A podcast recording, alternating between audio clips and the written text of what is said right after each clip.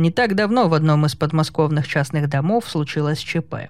Строение сгорело дотла, оставив после себя лишь кучу пепла и запах гари. Все произошло так быстро, что приехавшей пожарной бригаде оставалось лишь затушить догорающее деревянное сооружение, на которое перекинулось пламя. Несколько дней пытались установить причину пожара, а после было вынесено официальное заявление, что дом сгорел в результате неаккуратного обращения с газовой плитой. Среди трудноразличимых останков, напоминающих однородную черную массу, был обнаружен блокнот в толстой кожаной обложке. По невероятной случайности огонь не зацепил желтые листы бумаги, а лишь обуглил выпирающие края – Содержимое блокнота спустя пару дней было опубликовано на одном из малоизвестных новостных сайтов.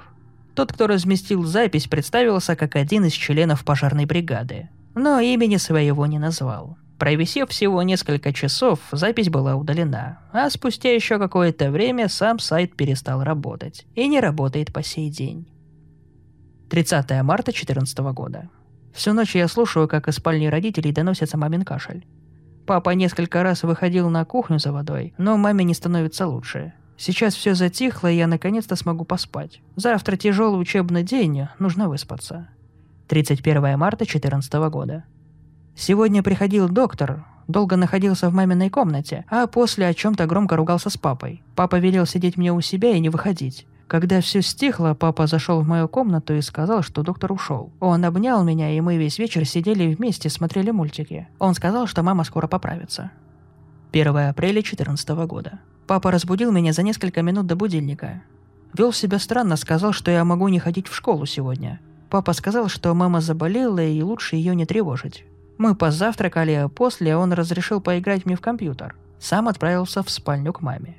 Доносилась какая-то возня, но я старалась не обращать на это внимания. Вечером мы с папой ходили гулять. Он был очень молчаливый и постоянно вздрагивал при громких звуках. Когда я попыталась спросить, как дела у мамы, он сразу перевел тему. Когда я спросила в последний раз, он накричал на меня. 2 апреля 2014 года. Утром я проснулась от того, что папа стоит напротив моей кровати и пристально смотрит на меня. Я очень испугалась. Он начал расспрашивать, не ходила ли я в мамину комнату. Долго задавал один и тот же вопрос. Убедившись, что меня там не было, накормил завтраком и отправил в школу.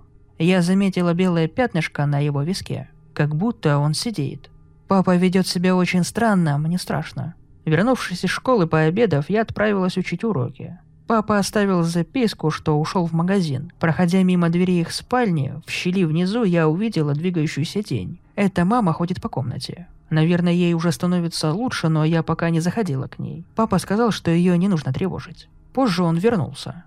Вечером мы поужинали, а после снова вместе смотрели мультики. Он уже не такой задумчивый, только руки трясутся. 3 апреля 2014 года. Меня разбудил какой-то крик. Я даже не поняла, кто кричал, так как он оборвался, как мне стоило принять сидячее положение. За окном еще темно, не знаю, сколько сейчас время. Встала с кровати, хотела подойти посмотреть, но не успела дойти до двери, как вошел папа. Бледный с безумным взглядом. Держал одну руку за спиной, как будто что-то прятал. Я начинаю его бояться. Велел мне ложиться спать дальше и ушел, а я так и не уснула. Когда расцвело и будильник наконец-то зазвенел, я встала и пошла умываться. Папы не было дома. Проходя мимо спальни, снова увидела тень снизу. Почему мама не лежит? Разве она не больна? Из комнаты доносились какие-то металлические лязганья и щелчки. Захотела взглянуть, уже взялась за ручку двери и собиралась открыть, как раздался хлопок из прихожей. Это папа вернулся из магазина. У него что-то с рукой. Она перевязана бинтом. Папа сказал, что упал. У него очень уставший вид. Как будто он не спит ночами. Я его не узнаю. Позавтракала, отправилась в школу. Возвращаясь домой, я увидела, как папа заносит что-то в дом. Что-то завернутое в черный пакет. Увидев меня, он последовал внутрь. Дома странно пахнет. Запах, как будто железо. Папа слоняется по дому и что-то шепчет себе под нос. На меня никак не реагирует. Даже когда я заплакала, просто прошел мимо. Сегодня мы без ужина. Я выучила уроки и легла спать. Когда же мама поправится? 4 апреля 2014 года. Папа разбудил меня за окном темно. Впервые я вижу, как он плачет. Он велел пойти умыться и принять душ. По возвращению на моей кровати лежало желтое платье, которое я надеваю по праздникам. На мои вопросы папа ответил, что я наконец-то смогу увидеть мамочку. Мама проголодалась, и я могу ее накормить. Я обрадовалась, взяла с собой блокнот, чтобы показать мамочке свои записи. Когда я оделась, папа подошел, взял меня за руку и повел их в комнату. По дороге я вспомнила, что в холодильнике лежит мороженое, и решила, что надо угостить мамочку. Хотела сходить на кухню, но папа не разжал руки. Теперь уже крепко держа, он тащил меня. Мне стало очень страшно. Я заплакала, но ему было все равно. Подойдя к двери, он опустился на одно колено передо мной и сказал, «Солнышко, будь ласкова с мамочкой, она все еще больна, но сейчас ты ее накормишь, и ей обязательно станет лучше». Он открыл дверь, силой толкнул меня в комнату и запер ее за моей спиной. Я упала и поднялась, сразу же повернулась лицом к двери и крикнула папе, что он забыл дать мне еду, но в ответ прозвучал лишь папин плач, напоминающий какой-то вой. «Здесь так неприятно пахнет». «Мамочка?» – спросила я. Где-то в другом конце комнаты, за кроватью, послышалось звуки движения, сопровождающиеся металлическим лязгом, которые я слышала раньше. «Мама?» – повторила я. Тишина. Зажав нос одной рукой, я сделала шаг вдоль стены и, нащупав рукой выключатель, щелкнула им. Свет зажегся всего на секунду. Этого хватило, чтобы я наконец-то увидела свою маму. Она стояла в нескольких метрах от меня и тянула ко мне испачканные в кровью руки. Ее шея была затянута в собачий ошейник, который острыми шипами впивался в ее шею. От ошейника к стене тянулась толстая металлическая цепь, не дававшая ей дотянуться до меня. Теперь понятно, что это за звук я слышала из этой комнаты. Ее глаза — это не были глаза моей мамочки, красные, налитые кровью, бешеные, наполненные ненавистью и злобой. Рот также был перепачкан кровью. Когда она разомкнула губы, я увидела длинные, острые, тонкие местами отсутствующие зубы. Ими она издавала громкие щелчки, смотря прямо на меня. Я наконец-то поняла. Мамочкина еда стоит прямо перед ней, нарядная в платье. От страха я попятилась и опустила глаза. На полу валялись обглоданные останки какой-то собаки и доктора, что приходил к нам несколько дней назад. Рядом лежали клещи и вырванные острые зубы. Думаю, папочка таким образом пытался вылечить маму. Думаю, у него ничего не получилось. Мама очень голодна. Как я и сказала, прошло всего лишь пару секунд, как мама махнула рукой и задела люстру. Вместе со звоном стекла комната вновь погрузилась в темноту. В темноту, из которой часто-часто звучали щелканье зубов.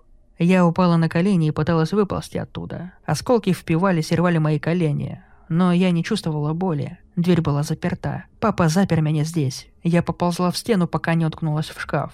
В их комнате стоял огромный деревянный гардероб. Открыв его, я заползла вовнутрь и заперла за собой дверь. Спустя какое-то время щелчки прекратились.